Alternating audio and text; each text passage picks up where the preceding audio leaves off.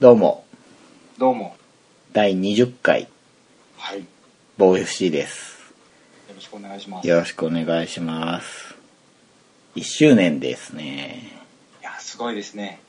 いやー、1年やりましたね。やりましたね。まさか1年続けられるとは。そうですよね。 ね、本当に。まあそんなはい。今日の名前ですけれども、はい。今まで使った名前の中ではい。気に入ってるもの、うんうんまあ、もう一回使いたいこれっていうね、はい。ものを今回は特別に復刻ですねしたいと思うんですけれども、はい。すっといくかなと思ったら結構悩みまして悩みますね。ねいや、まだ悩み気味なところ がありますねえ。ありますありますね。じゃあ僕から行こうかなあ、はい。僕はですねはい。ダニエル・ラルーソーであー、はい。はいこれは第6回の、えーベストキッドより」という、 はい。 まあ、はい。まあダニエルさんか宮城さん宮城さんかか。ジョン・クリック先生かっていう 3択だったんですけど、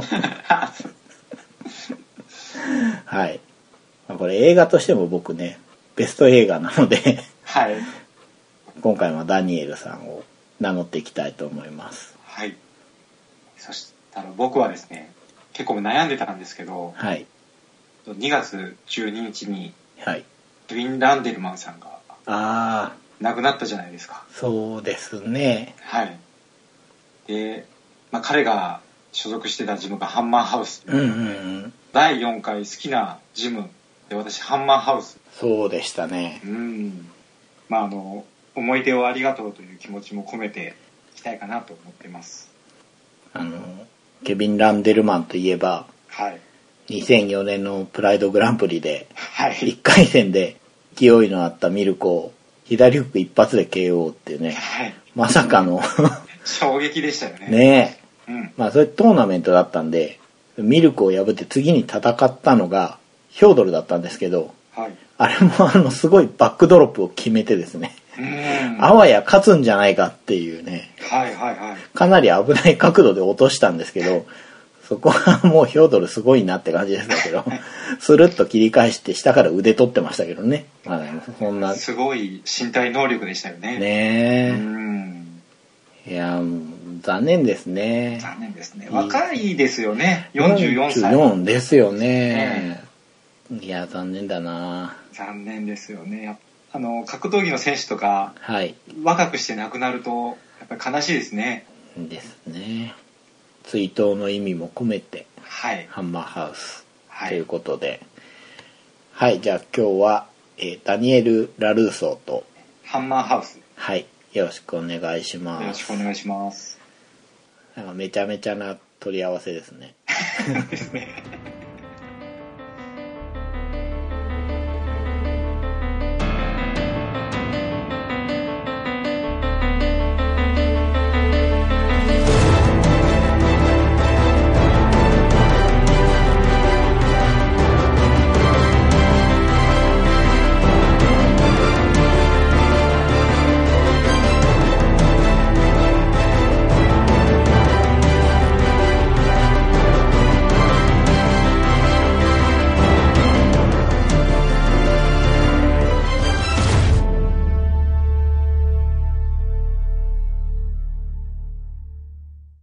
1年経ったということで、はい。あの、初心に帰って、ほうほうほこの番組何だったっけっていうことでですう。ね。 はい。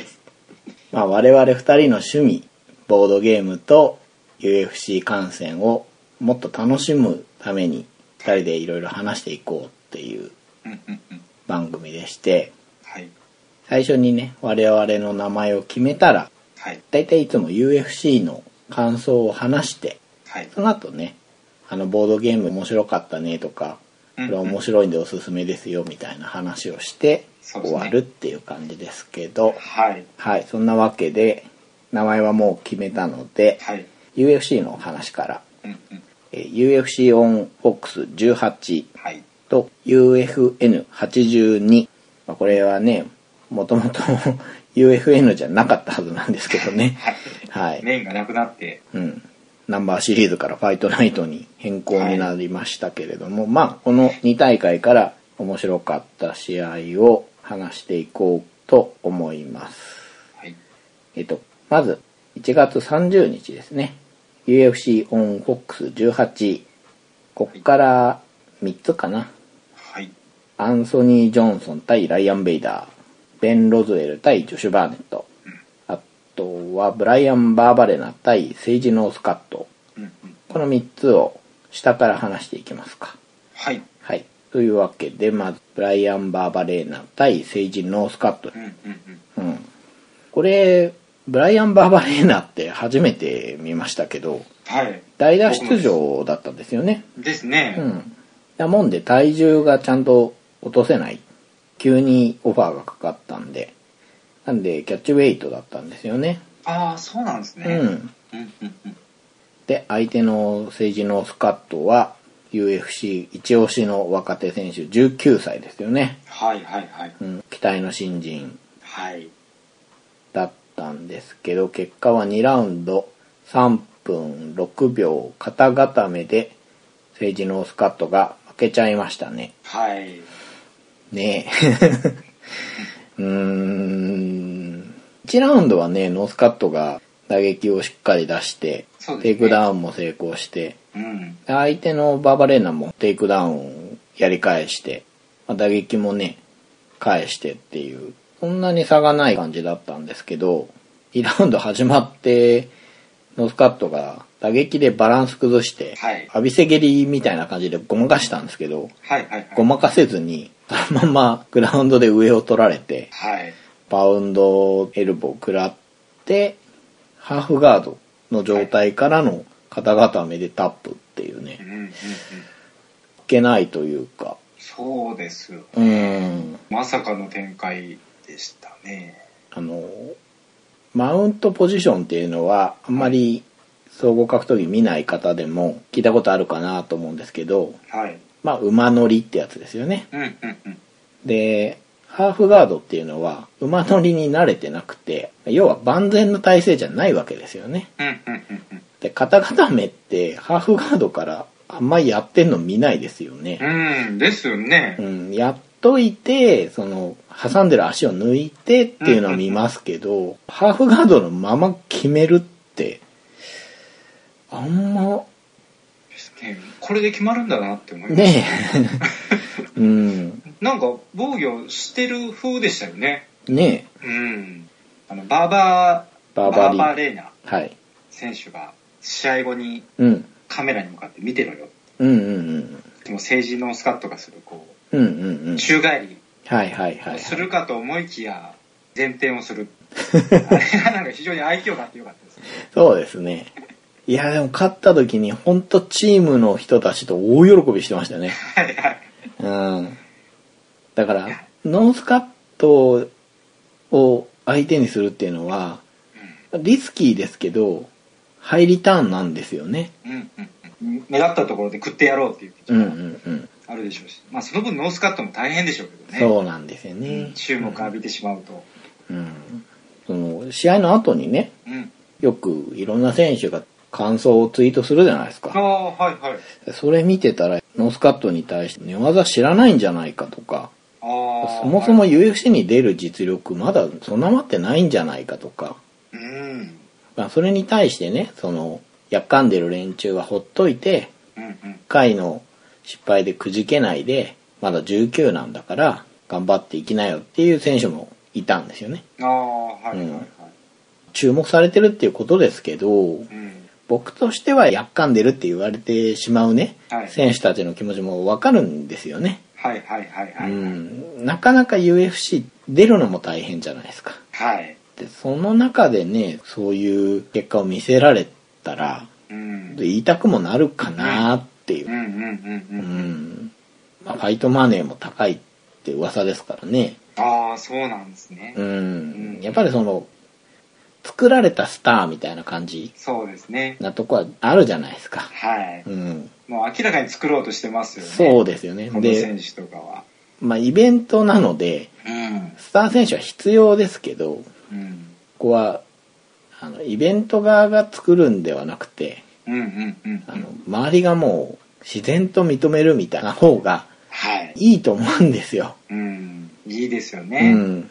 色のない選手にどう色をつけるかっていうのは、頑張りどころなのかなって思うんですね。ああ運営側のですそうそうそうそう。なるほどなるほどはだかいらこいつは人気出そうだなっていう人連れてきてうん人気を出すっていうよりはうんはいその強いんだけどいまいちこうキャラクターが薄いんだよなっていう人をはいはいはいこう盛り立てていく方がねんいいんじゃないかなって思うのでうんやっぱり UFC は実力主義であってほしいですよねそうですねうん、うん去年の年末にね女子のペイジ・バーンさんとはいやっぱり若手で非常に人気があってうんまだそんなに実績がないのにスポンサーもいったようはないはい子が、まあ負けてしまったじゃないですかですね難しいんでしょうねただそのなかなかうまくいかないのを見てるとあやっぱり実力世界なんだなって逆に思えるんですよね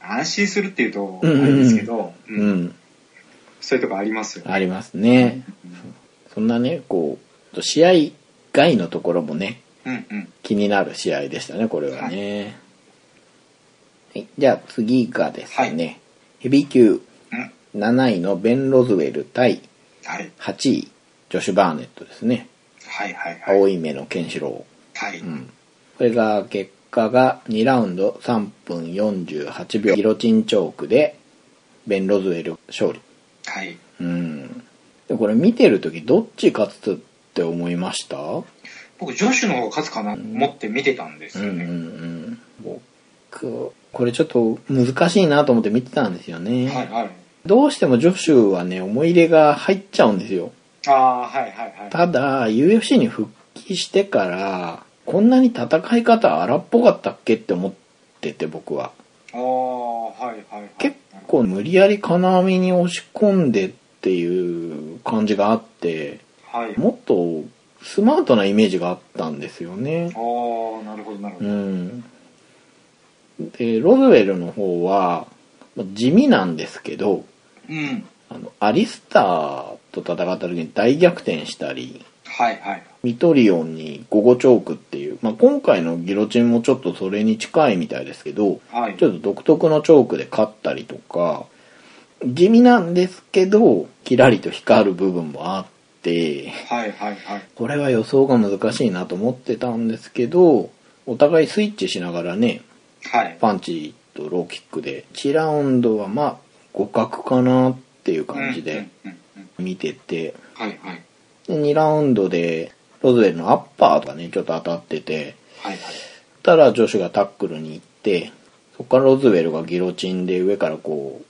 体を覆いかぶせるような感じのうんギロチンでジョシュがキャリア初のタップで負けてしまいましたねキャリア初なんですねそうみたいですうんうんうんううんん42戦かなしてて初めてらしいんですよねへえううんんでロズウェルの方はこれで4連勝なんですようんうんで今度ねタイトルマッチやるんじゃないかって言われてるあのミオシッチはいあっちは2連勝ですからうん自分の方が挑戦していいんじゃないかっていうようなこと言ってましたけどああはいはいはういんでロドウェルを改めて調べたらですねこの人45戦もやってるんですね多いですねねヘビー級でしかもそうなんですようーうんん 45戦36勝9回負けてて KO が20回20ってすごいですよ、うん。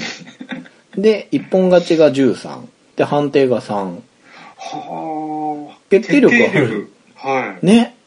いすごいですね、このレコードで、うん、なんでこんな目立たないんだろうって思いま せんびっくりするぐらい地味ですね、うん。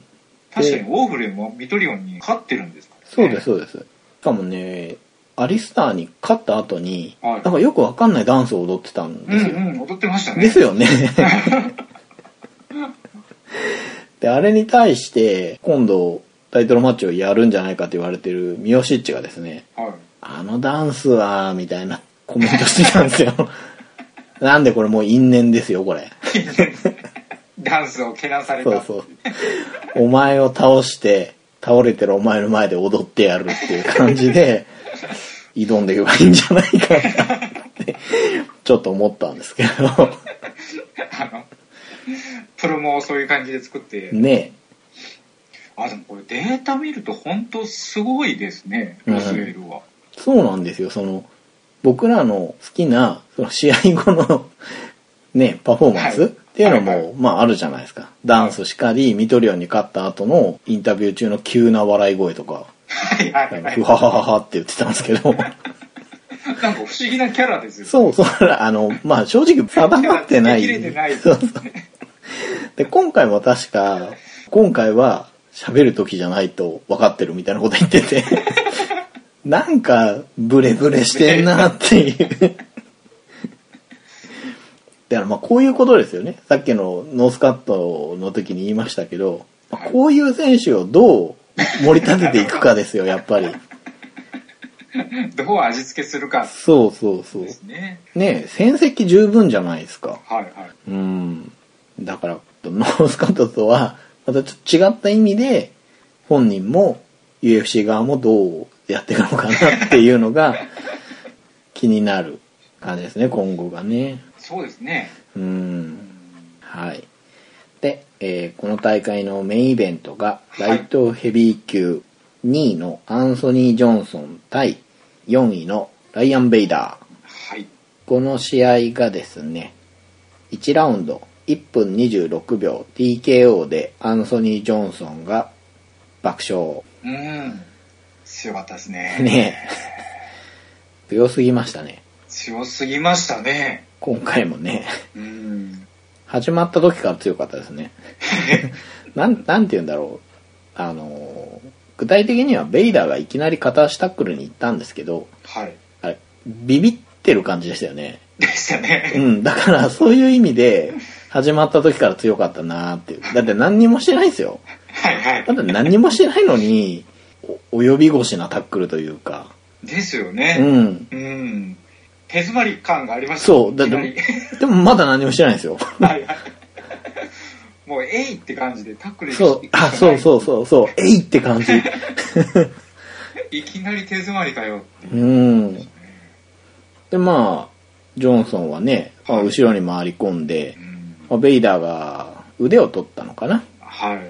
まあ命綱って感じでしたけどね木村ロックに取ろうとしてたんですけどそれ解いてあとはもう後ろから強烈なパウンドですよねはいはいはい。うん。たらベイダーの体がビーンってレフェリーストップですよね強烈でしたよね。そんなに数は打ってないですよねはい。打ってないですね。 56発ぐらいかな早い段階で伸びましたようね。んまあすごいんでしょうね破壊力うんまた強くなった気がしますよねあします別に何にもやってないんですけど あっという間に終わったんですけど。ねえ。オーラがすごい出てましたよね。出てました、出てました。うん。うん。うんあの、ベイダーとの差がすごかったですようね。ん。ベイダーも落ち着きが出てきたっていうか、まあ、もともと落ち着いてるんですけど、はい。なんて言えばいいの、まあ、どっしり構え出したというか、はいはいはい。ね、特に1個前の試合とかだと、あれ強くなったなって思ったんですよ。思いましたまあね。全然物ともしなかったですね。まあ、そういう意味ではベイダーもらしいっていうかね、うん。 それは感じましたね。そう、あの、この大事な大一番が取れないっていう。うーん。この大一番でああいう負け方すると、やっぱまた上がっていくのが遠くなりますよね。そうなんですよね。あのらしいですよね。いや、本当何もできなかったっていうね、はいはいはい。感じで。どうなんですかね。プロの選手とかから見たら、あのタックルっていうのは、なんかこう意図があるように見えるんですかね。僕らね、素人から見ると、本当えいって感じですよね。ちょっといきなり無謀ですらあるようになっうんうんうん。たんですけどね。まあ、そんな1分26秒で。はい。あーまあ、ジョンソン盤石だなっていう早くタイトルマッチが見たいですね、もまた見たいですねう。う。ん。早く、ジョン・ジョーンズ対うん。コーミエをしていただいて。そうですね、その結果で。まあ、大体、ジョン・ジョーンズが、ね、問題を起こして戻ってきて、いきなりタイトルマッチっていうのも、うん。まあまあ、元王者だっていうのはありますけど、うん。それもなんかどうかなって思ってたのに、うんあの人また無免許運転やったでしょ。そうなんですよ。ね。で、俺悪いことしてねえしみたいなコメントしてて、うん。な、なんなんすかね、あれ。 なんか、なんかちょっと、ねえ、うんもうちょっとマイナス点を与えてほしいですよね。ね。真面目にやってる方が報われない。うん。その辺は、コーミエがガツンとやってくれると。いや、もう、ねコーミエファン増えたと思いますよ。 コーミエ何にもしてないけど、相手がより悪役になったんで、うん。ね。早く、はい。うんね、その、決着がついて、うんうん。どっちかにね、ジョンソンが挑む。どっちになっても面白いですよね。うん、面白いと思いますうね。ん。見たいですね、はい。もしかしたら、ジョーンズが KO されるシーンが見れるかもなって思うじゃないですか。あ、あの破壊力ですかあーちょっとその対戦も楽しみですね。ら。うん。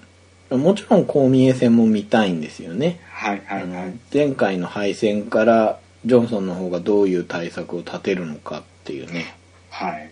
見たいですからね。うん。存在が今、際立ってますよね、ライトヘビーの中では。うんいや面白い試合でしたね。はい。で、次にあった大会が UFN82。うんこれさっきもちょっと言ったんですけど、もともとヘビー級のタイトルマッチがあったんですけど、はいはい。まずベラスケスの方が怪我をしましたと。はいはい。欠場しますとはい。言ったら、ベルドゥンも、いや、俺も怪我してたんだ、休みますっはいはいて。。なんだそれっていうね。 ですよ ね。しかもベラスケスが欠場ってなった後にミオシッチがじゃあ代打で俺がタイトルマッチに行こうかなみたいな言っはいはい。たら王者が「いや俺も怪我してるんで休みます」って三好市長も準備してたまで言って た。ねえベラスケス休みがちだからはい。こういうこともあろうかとみたいなね待ってましたって感じ。ねえそ一番報われない。ですねいきなりはしご外されてましたねうん、 UFC のナンバリング大会が UFN になることってあるんですね。いや初めてですねうーん。前大会自体が流れたことが確かあってああ、ジョン・ジョーンズとかあうんりましたよね。はい似たようなことが。うんただ今回はあの UFN の方にねファイトナイトの方になるっていうね変わった感じでまあスケールダウンですよねそうですね。うんでもこういう時にね名勝負があったりするんですよねはいはい。そんな UFN82 からはい。 2試合、えーまずベルター級マイク・パイル対ショーン・スペンサーはいはいはい。でこれはハンマーハウスさん多分ピンときてないと思うんですね切れないですね。なぜならマイク・パイルはですねはいは僕が個人的に好きな選手だからっていうだけなんです、い。なるほど。 えーマイク・パイルはですね寝技師なんですけどほう。はいはい。この人はねもう40歳なんですよあ、結構いってますね。そうなんですねはいはい。もともと WEC のウェルター級王者であ、そうなんですね。はいうんうん。で UFC でも16戦も戦ってるんですよあ、結構移ってからも長いんですね。そうなんですようんうんまあ正直そんなにビッグネームに勝ってはいないんですよね。ジョン・フィッチとかに勝ってたかな。うん。で、ランディ・クートは、あの、弟子、ほうほうほう。まあ、エクストリーム・クートはに所属してて、今は違うんですけれども、僕ね、これ好きなポイントがいくつかあるんですけど、中でも言っときたいのがですね、はい。髪型なんですよ。はい。なんて言えばいいのかな。誰って言えばいいのかな。天山選手みたいな。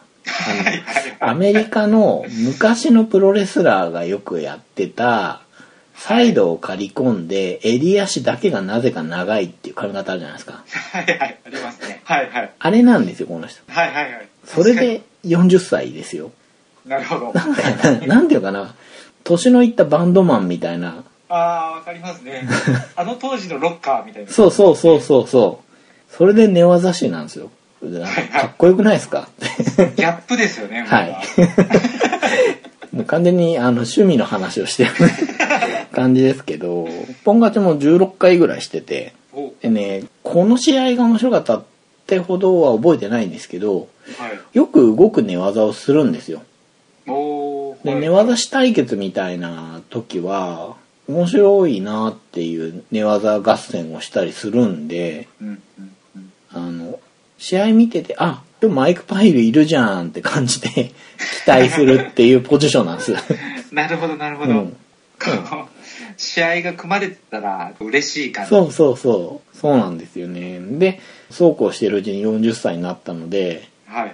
頑張ってほしいなっていう感じで今回も見てたんですけど結果としては3ラウンド4分25秒 TKO ですねうんうんうん。あのマイク・パイルのスピニングバックエルボ綺麗に入りましたよね。ー、うん、からの膝蹴り肘打ちの連打で、はいはいはい。はい、ショーン・スペンサーが崩れ落ちるという感じで、うんうんうんマイク・パイル TKO 勝ちなんですけど、色うんうん々うん。いろいろ詰まったいい戦いだったなぁとはい。うん、でこれラスベガスの大会だったんですけどマイク・パイル地元なんですって、あ、そうなんですうんね。で地元で試合したかったって言って、うんえうん16回も出ててやったことなかったん だって思ったんですけどもう40歳だけどはい。試合に出れる時はどんどん出ていきたいって言ってて40歳っていうのがあんまり感じさせないですよね。うんそうですねうん。ああそうかもしれない見た目の体の張りとか見てるとそんな年だなって感じしないですね、体もガチッとしてますようね。んうんうんうんうんうん手の合う寝技師とはい。やってほしいなっていうね寝技対決。はいあだ名がクイックサンドでリュウサっていうのもねはない、んはかい寝技地獄っぽくていいじゃないですかああ、かっこいいですね。ね えまたそんな試合をねはい。できればラスベガスでやったらいいんじゃないかなっていう 感じですはい。で、えーこの大会のメインイベントもともとはセミだったんですけれどもはい。ヘビー級のタイトルマッチがなくなったことによりメインに昇格したのがベルター級の2位ジョニー・ヘンドリックス対8位のスティーブン・トンプソンはい。これが1ラウンド3分31秒 TKO でスティーブン・トンプソンが勝利ですねはい。まあジョニー・ヘンね元王者じゃないですかはい。で参拝してるんですけど GSP だったりうん。喧嘩入道ローラーだったりなんで、ほんとトップにしか負けてないんですよね。はい。はい。で最近は体重を落とせないとか、うん。いろいろあって、1年ぶりぐらいの試合だったんですかね。うん。うん。久しぶりだなって感じでしたけどで、すね。まさか負けるとはね。いやー、思いませんでしたねう。ん。うん。ジョニ編は、すごいパンチを、 うん。もう本当にワンパンで倒す、すはんごい破壊力だったじゃないですかい。。すごかったですよね。うん。グラウンドゲームもするけど、パンチも叩き込むって感じなので、やっはい。はい。ぱハラハラして見てたんですけど、トンプソンが空手ベースみたいで、うん。ちょっと変わった構えですよね。うん。ですね。はいかなり腰を落としてう、ん。うん。うんハスに構えて、ステップとも言えないような、すり足とも違うような動きで、あれもなんか不思議な感じですよね。縦にこう、飛ぶような。そうそうそ細かうく。あの、堀口選手だったり、はい。はい。両都だったり、空手の選手はいるじゃないですか。はい。はい。ブランドン・ザッチだったりね。うん。でもそこともまた違うんですよね。うん。なんか違いますようね。ん。うん。まあ、やっぱジョニー編がタックル仕掛けてきたんですけどはい、それを切った後に自分の間合いをね、ずっとトンプソンが保って、はい。だんだんジョニー編のそのパンチを見切ってきたなーって感じで見てたら、ジョニー編の飛び込んでくる左の打ち終わりに右ストレート入れて、はい。そこから追い詰めてって、で、後ろが回し蹴り入れたり、パンチの連打で、そのまま TKO で勝った感じですけど、まあ解説で途中でローブローが入ったみたいなこと言ってましたけど、おおはいはい。あれ、リプレイ見てたら、入ってなくて、なんへその横ぐらいかな。うんうん。はい、うはい。ん。前蹴りで打ち抜いてる感じで、はいはい。ううんん、まあそこも空手っぽかったですね。うんう。うんん。強かったっすあのね。途中で軌道変わる蹴り打ってましたよね。はいはい。クッと、なんて言えばいいのかな。なんか膝から先がよく動くんですよね、この人あ。、そうですよね。うんなんかあれが不思議で、蹴りでジャブ打ってるようなそうそうそうそう。感じですよね。しか。もね、その、結構近い間合いから、はい。二段蹴りっていうんですかね。はいはい。とか、ハイキックも打って、あの、ジョニー編が両手でブロックしてるのに弾き飛ばしたりしてるじゃないですうんか。うんうんうん。あの距離からあれ打ってしかもそのブロック弾き飛ばすパワーがあるそんなに体はパワーが詰まってる感じでもないですよねないですよね。割とナチュラルな体つきで細くて長い感じですけどういん。やなんか面白い選手だなですよね。で、こう、蹴りに照準合わせたら、ぐっと入り込んできて、うんパンチを連打するみたいな。そうなんですよ途中でワンツースリーで肘入れてたんです最後にははいはいはい。なんかすごくやりにくそうな感じですよね。そうですねう。ん。あのともすればもろそうじゃないですか はい。ああの、サイドの構えって。はいはいはい。思いっきりプレッシャーかけられた時にうん。どうなるのかとか。うんうんうん。でも、このトンプソンってもともとキックの選手だったんですって。おで、そこでの戦績がですね、はい。 57戦無敗なんですって。うんうわ、すごいです ね。すごくないですかだから、脆いのかなって言ったんですけど、多分脆くないんですよ。悪くないですね。うん あ、それ全然大丈夫ですね。うん。だからあれっていけるんでしょうね。ある程度というか、もう、ありとあらゆる攻めは経験してるでしょうからね。 57回やってれば、うん。まあ、総合とキックの打撃は違いますけど、はいはい。対応力は相当あると思うんですよね。はいはいはい。うん。で、まあ、総合だと13戦、12勝1敗なんですよ。はいはで、い。 KO が7つ。まあ UFC だと3勝1敗で、うん。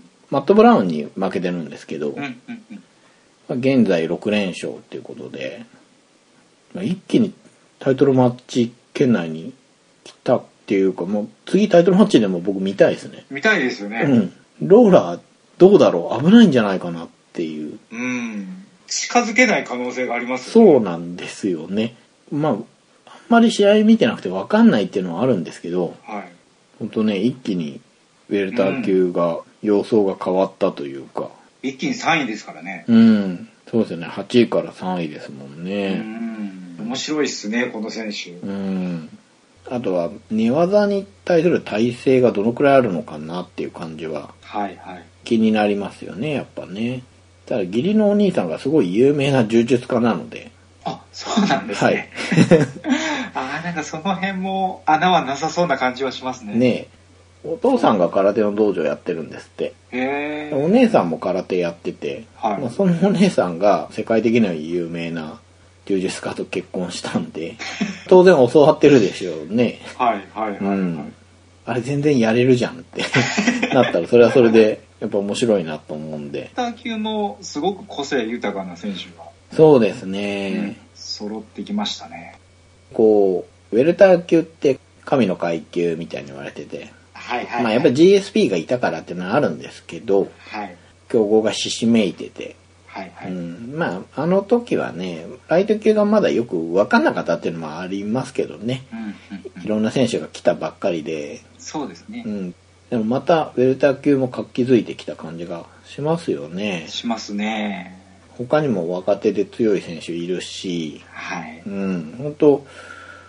選手が揃ってる、ですねうん、デミアン・マイヤとか、ですよね、うん、マット・ブラウンとかうん、そのいますし、古参ではいはい強い選手もちゃんといて、トンプソンみたいに急に伸びてくる人もいてはい、で王者がねローラーですからねたまらないですうね。んいや面白い階級ですよねこそううですね改め て口に出してみるとやっぱりうんうんうん魅力的な選手が多いです多いですよね、うんマクドナルドにコンディットもいますし、ううんんね今回負けちゃったって言ったって日本も強いですからねそうですね、もう一回、あのギラギラした感じをうん出してほしいですね。うんうんはいそんな大会でしたねはい、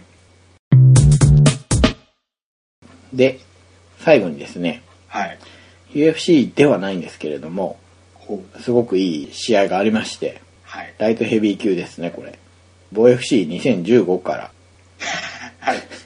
王者スチールドライバー対グラスロー ド。いやー、まあ、結果ははい。 2ラウンド4分2秒でフットチョーク。スチールドライバーがですね、はい。王座防衛ですよね。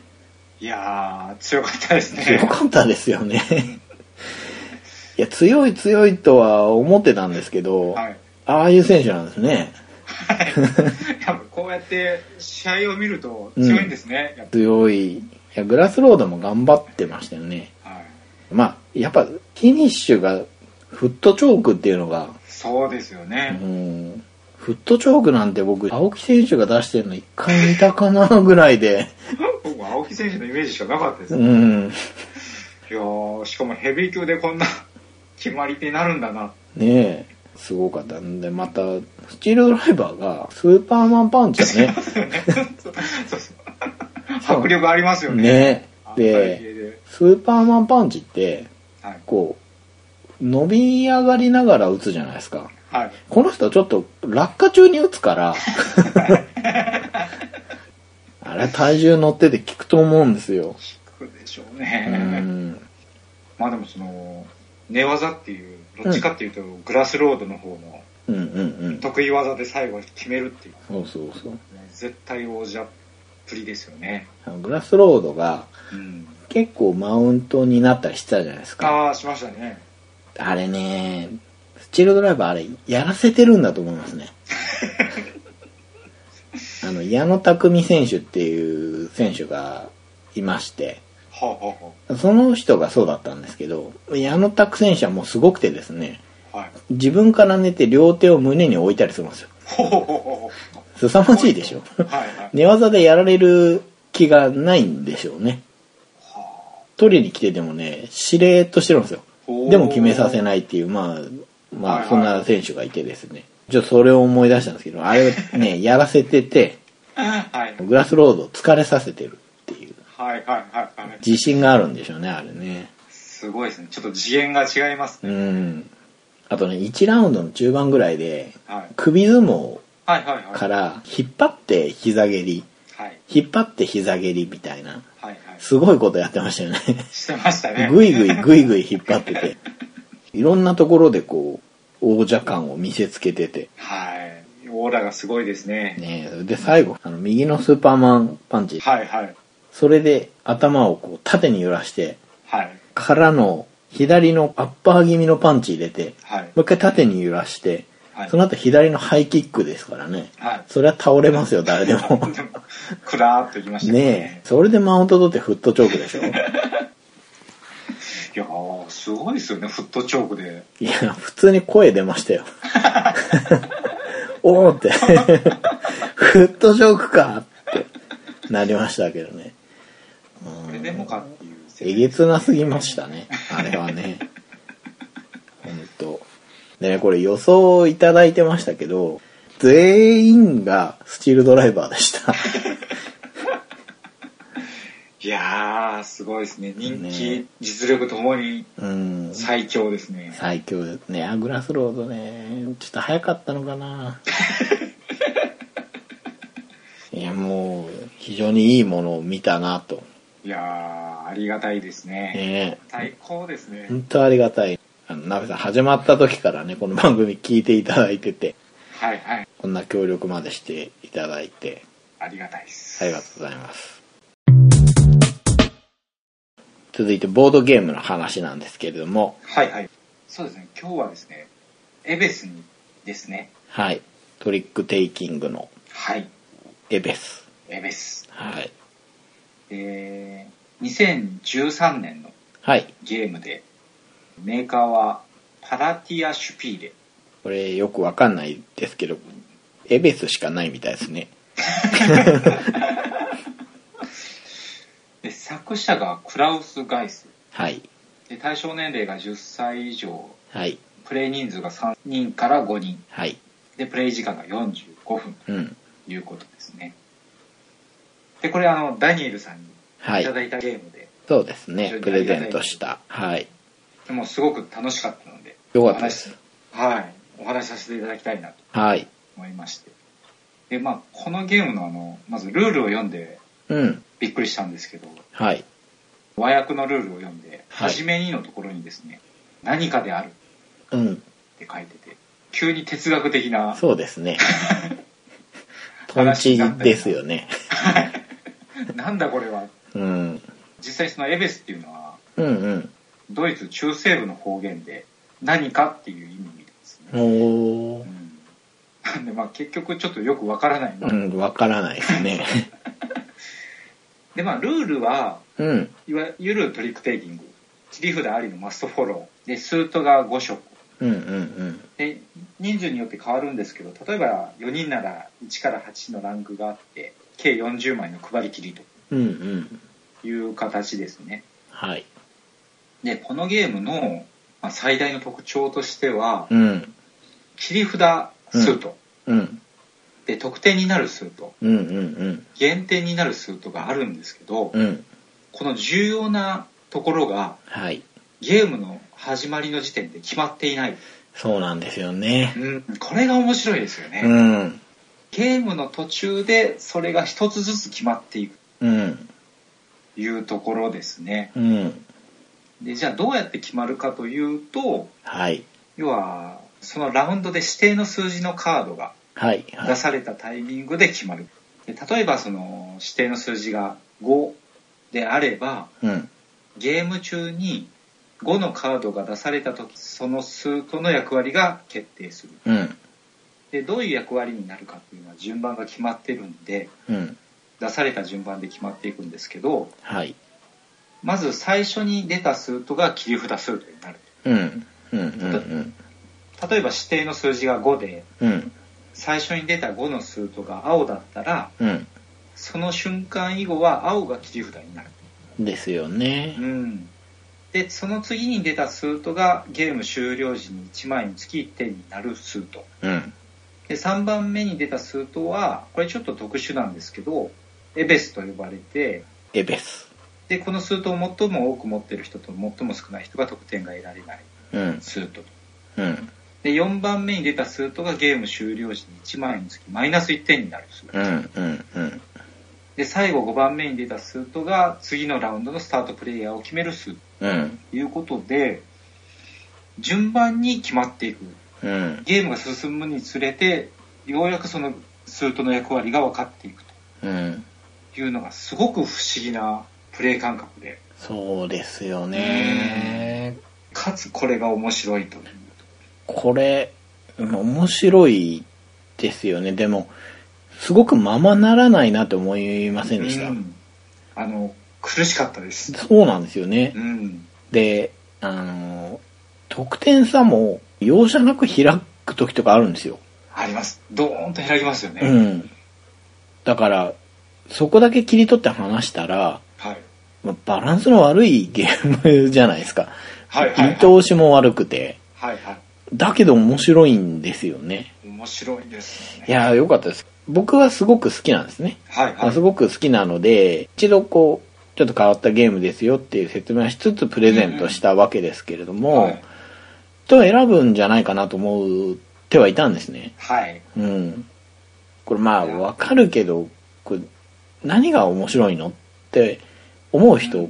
がいてもおかしくないと思ってたので、はいはい楽しんでもらってよかったですねですねあの特にそのゲームが始まった時にうん何をしたらいいかが全くわからないじゃないはいわかりませんね得点何が得点になるかもわからないしうん何が減点になるかもわからないうんただその中でなんとか自分の取れる数とをプラスにしたいっうんうんうんていう、こうもがく感じうんが楽しかったですねああそうかあ、うんそうですねマイナスの数とも食らいたくないわけじゃないですか、その辺をこうドキドキしながらもがくっていううのが、んあの自分のもはい相手のもはい欲がすごく強く見えるっていうかああはいはいここれはいらないみたいはいはいはい な仲のいいメンツで何度も回してたっていうのもあるんですけどはいだからこうすごく言葉に出るんですよね。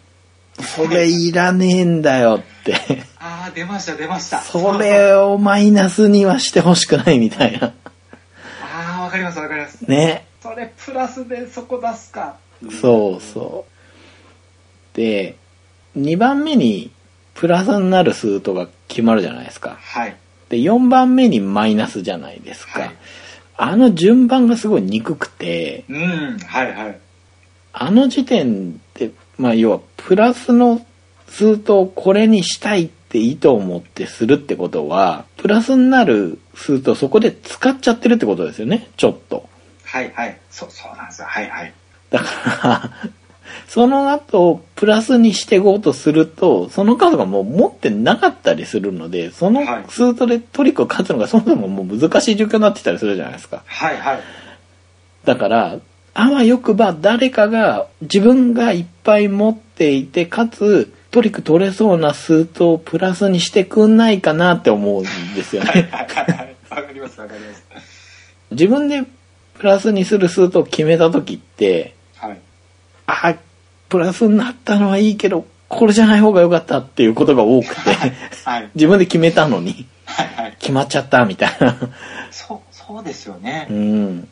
結局、スートの役割が決まるときに、うん。そのカードを使って決まるっていうところがポイントですよね。そうなんですよ。で、逆にマイナスは4番目なので、はい。すでにその数ともう抱えてる状態はい。なんですよね。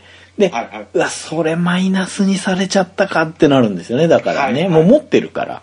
うん、うん、うんう。ん、最初はあんまり意識しないで遊んでたんですけど何度も遊ぶうちにあこの決まる順番がすごく大事なんだなっていううん、うん、ね、うん、う。うんんまあ、やっぱり最初に切り札決まるっていうのもはい。そうですしやっぱりプラスと一緒でそこで切り札にその数としたってことはそのカードが減っちゃってるわけだから、はい、はい、はい。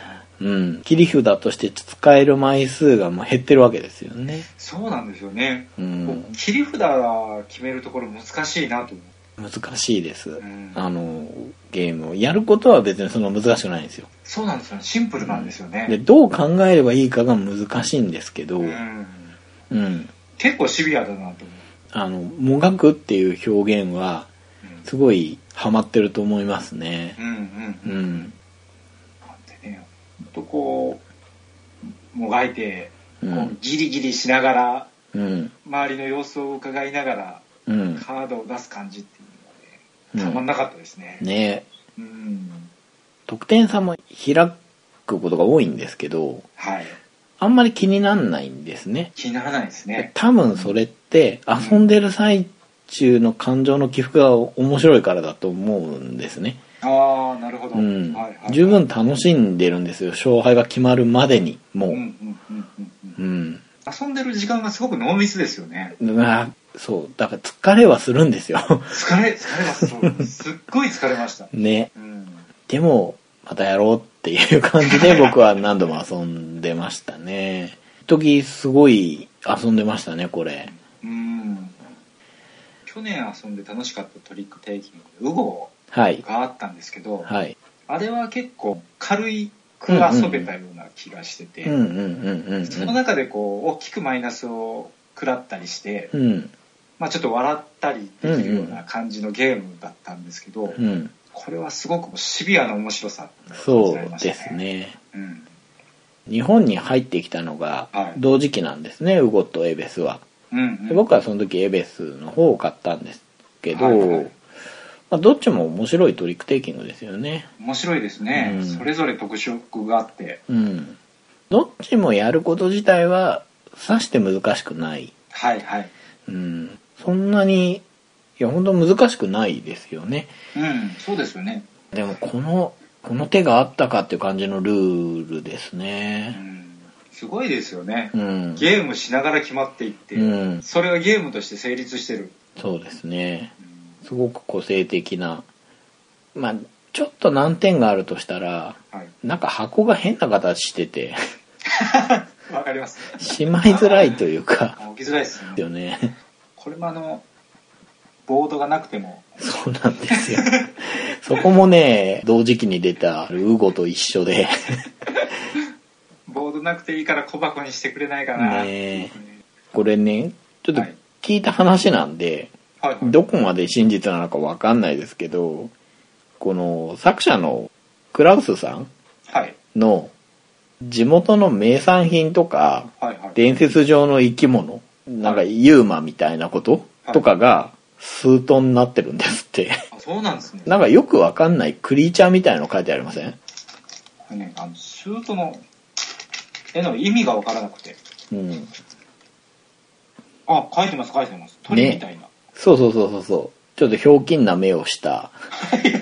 多分それがなんかユーマなのかな。なるほどうん。で、そのボードもね、うんどうも、クラウスさんの地元らしくて、なんていうんですか、郷土ゲームっていうのかな。ああなるほオラが地元ゲームみたい。どご当地ゲーム、はいはいはい。なんかそう考えるとすごく愛らしい感じがしてきますねですよね。だから、クラウスさんにとってはそのボードはなくてはならないんですよ。なるほど、 うん、まあでも僕らにとっては僕らにとってはどうだっていいっていうね。 最初ね、これ、はいあの、テンデイズゲームズさんって、はいはいあの、今度発売するものっていうことで、避けて置いてあったんですよ。おーこれ何ですかって聞いたら、トリックテイキングなんですけど、まあ途中でいろいろ決まっていくのが面白いですよっていう説明と一緒に、うんこれご当地ゲームなんですよっていう説明を受け て、で、絵もね、まあ下手馬っていうのもちょっと違うかな。まあなんか味のあるいい絵じゃないですか、色使いとかも。ううんんですね、うん独特の色使いうんですうんね、うんえいいアートだなと思って、それで、これはちゃんと正式に発売になったら買おうって思ってはいはい購入したんですけど、当たりですねうん、当たりでしたね。うんしかもご当地ゲームって聞いてまた愛着が湧きましたね、ですよね。 うん、はい。いや楽しかったですあ良かったです。楽もうしんこでもられえておすすめですねはい。ありがとうございましたはい。 で、僕の方がですね、はいはいトリックテイキングゲームつながりということで、テケリリです。はい創作ゲームです。はいはいこれがですね、メーカーがグランペール。まあ、委託販売をしてたのかな。2005年の作品で、3人から6人、10歳以上、20分。はいはい。で、作者が佐藤俊樹さん。うんうんうんデザインが浅田玲奈さんっうんていう方で、えー、まあ、ジャンルはトリックテイキングですね。はい世界観がクトゥルフなんですよね。はいで、テケリリっていうのは、シュゴスっていう、なんかね、地下鉄ぐらいの大きさのある、あの、黒い、こう、ぐにゃぐにゃ変わる不定形の粘液状の、まあ、な、何生き物なのこれ。 ほうほうほううんの鳴き声なんですって。あ鳴き声なんですねはい。ちょっとイントネーションわかんないんですけど、聞いたことないんで。はい。フレーバーとゲーム性が合ってるっていう。うんうんうん感じなんですけどそうそうこれあとちょっと変わったっていうかまあ作って佐藤さんが売ってたらあのヤポンブランドが立ち上がるってことになってほうほうほそれ出さないっていうお誘いが、はいはいでまたすってううんうんでヤポンブランドの最初の作品の2作のうちの片方になったんですってこれあそうなんだ、ね、はいでもう1個が川崎ファクトリーさんの R エコっへーああはいはいていうあそうなんですそねうそう、 そういう、まあ、それで多分、ちょっとグランペールさんとかが絡んでるのかなと思うんですけれども、はいはうい、ん。当時はまだ僕もゲームマーケットとか行ってないので、ここら辺はわからないんですけど、でもね、まあ、誘いが来てもおかしくないよなっていうくらい面白いなと僕は思いますうんね、これね。まあ、ルールとしてはですね、はいマストフォローで、うんえー数字の大きい方が勝ちます。ランクが大きい方が勝って、はいはいで、一部のカードにマイナス点が書いてあるので、基本的にトリックを取りたくないタイプのトリックテイキング。なるほどはい。で、一番の特徴はですねうん、キャンセルっていう概念があるんですね。はいで、キャンセルっていうのは何かっていうとですね、1回のトリックの中に、同じスートで同じランク、数字ですね、のカードが2枚出たら、その2枚をカウントしなくなるんです。見なくなるんですね。で、えー例えば、6が出ました、7が出ました、5が出ましたっていうところで、今一番強いのは7ですよね。うんうん。で、その後にもう1枚7が出てきましたってなったら、その7の2枚は見なくなるので、おー、 6が最強になります。はいはいはい。うん。っていうのがキャンセルなんですけれども、うんうんこのシステムっていうのは、キャンセレーションブラックレディっていうゲームがトランプでありまして、はい。それにも入ってるんですね。というか、その、キャンセレーションブラックレディを佐藤さんなりにより面白くしたいなって作ったのがこの適輪なんですけれども、おー、なるほど。じゃあ何が違うのかっていうとですね、うんうん。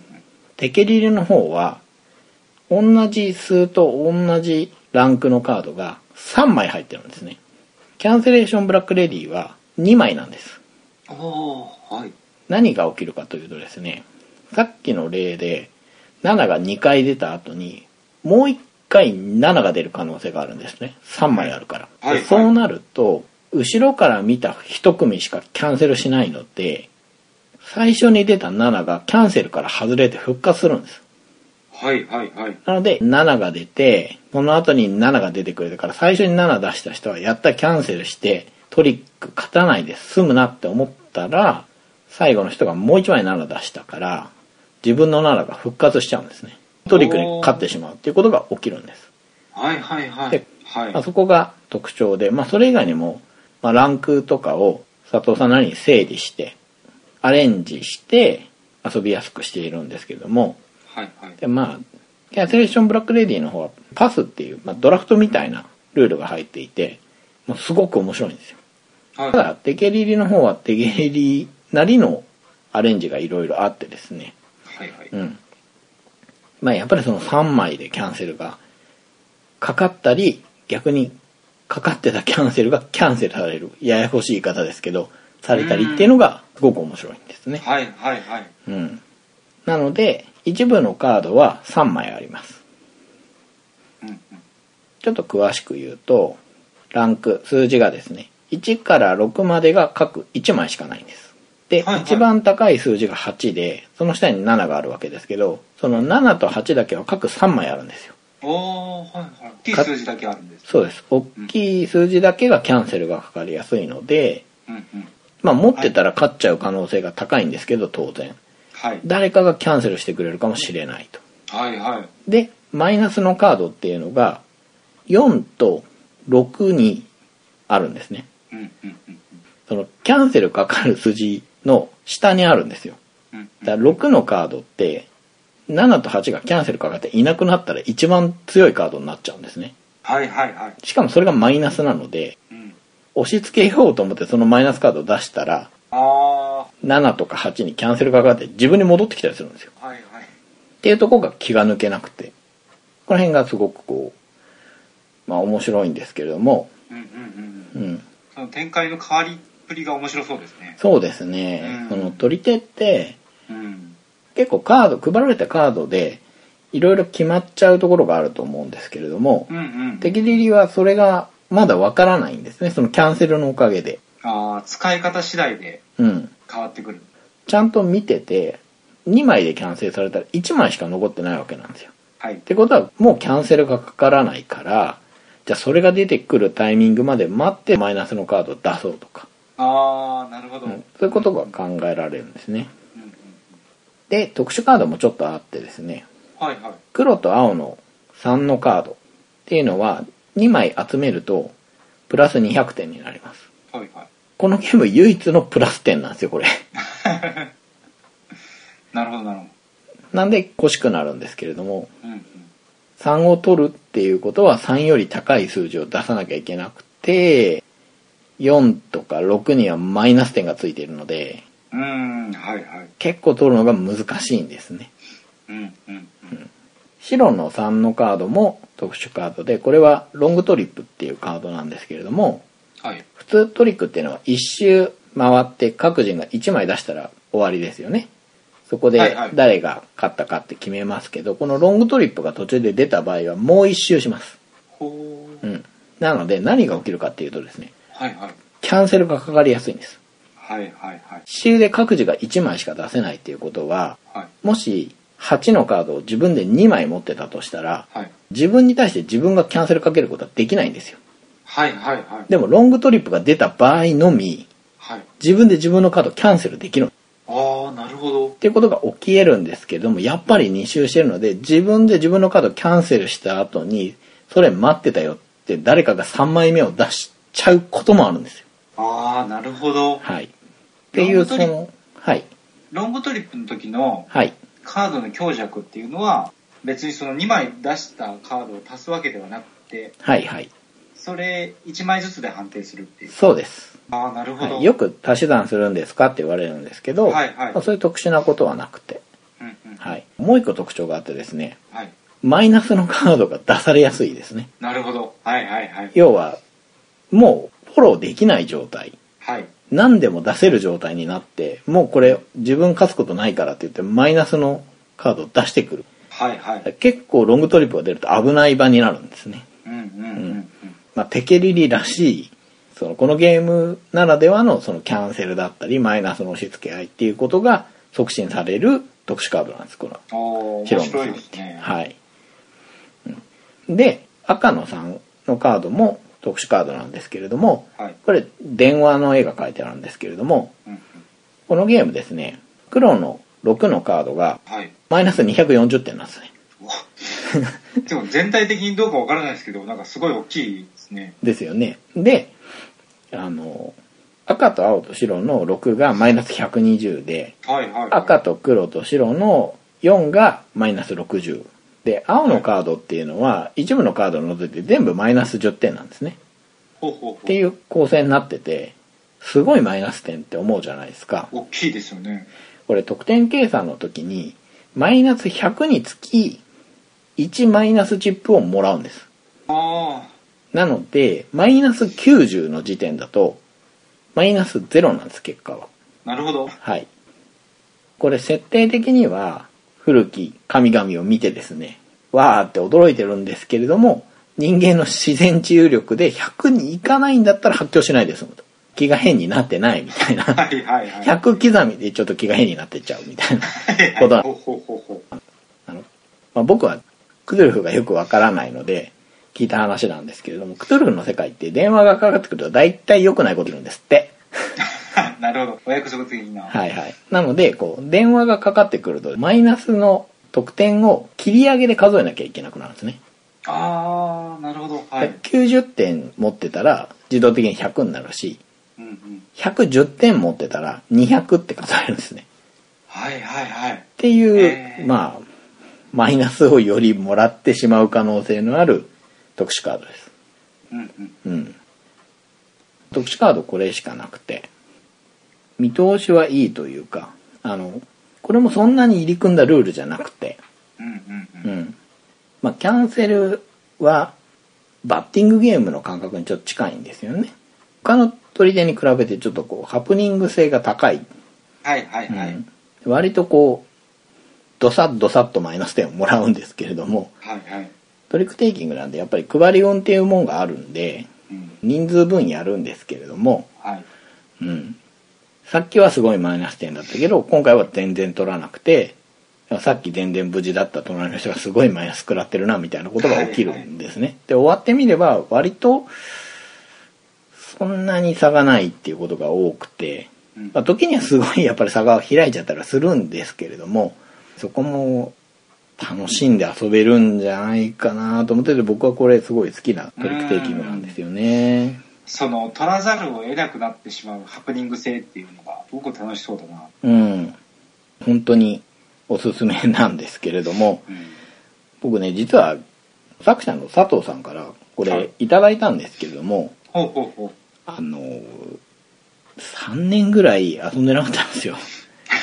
でなんでかっていうほうとほ、うほうまずゲーム始めたばかりの頃にトリックテイキングがよくわからなかったっていうのが一つと、はいあと、クトゥルフなんで、なんか難しそうに見えたんですよ、すごく。はいはいはうい、ん、ただ遊んでみるとクトゥルフとそのゲームのシステムがすごく、まあ、クトゥルフ知らないんですけど合致してるように思うんですねうんうんうん設定もすごく納得いくというかただ逆 まあ同時にクトゥルフだからなよくわかんないしなってやる前は思っちゃうんですよねうんうんまあ、よしあしなのかなと思うんですけども、まあ、クトゥルフが好きな人だったらもう、それだけでまず遊んでみて、はいあこれ、トリックテイキングっていうのは面白いなっていうふうになるんじゃないかなと思うんですけどね。うんうんうん。で、そうそう、その、3年ぐらいほっといたんですけども、はいあの、10days ラジオを聞いてたらですね、ほうほうほだんだんトリックテイキングのゲーム遊びたくなってきて、うはいはいはい面白そうだなと思ったんですねうんうんでその時売ってたものを買ってみたんですけど非常に難しかったんですよおーだからよくわかんないなと思ったんですねはいはいでもっと簡単なやつないかなと思ってもっと簡単そうなのを探して買ったんですはいはいでいくつかそういうことを繰り返していってホッペンっていうゲームでああはいはいあトリックテイクってこういうことかっていうのがなんとなく分かったんですでまあそれ当時出てた雑誌の付録についてたんですけれどもうんうんでそうやって考えてみるとそのすごくベーシックというか素の状態の取り手があんま売ってないんだなと思ったんですねはいはいじゃあゲームマーケット行ったら売ってんのかなって思ったんですうんうんうんただ逆でゲームマーケットでトリックテイキングのゲーム作って売ってる方っていうのはもう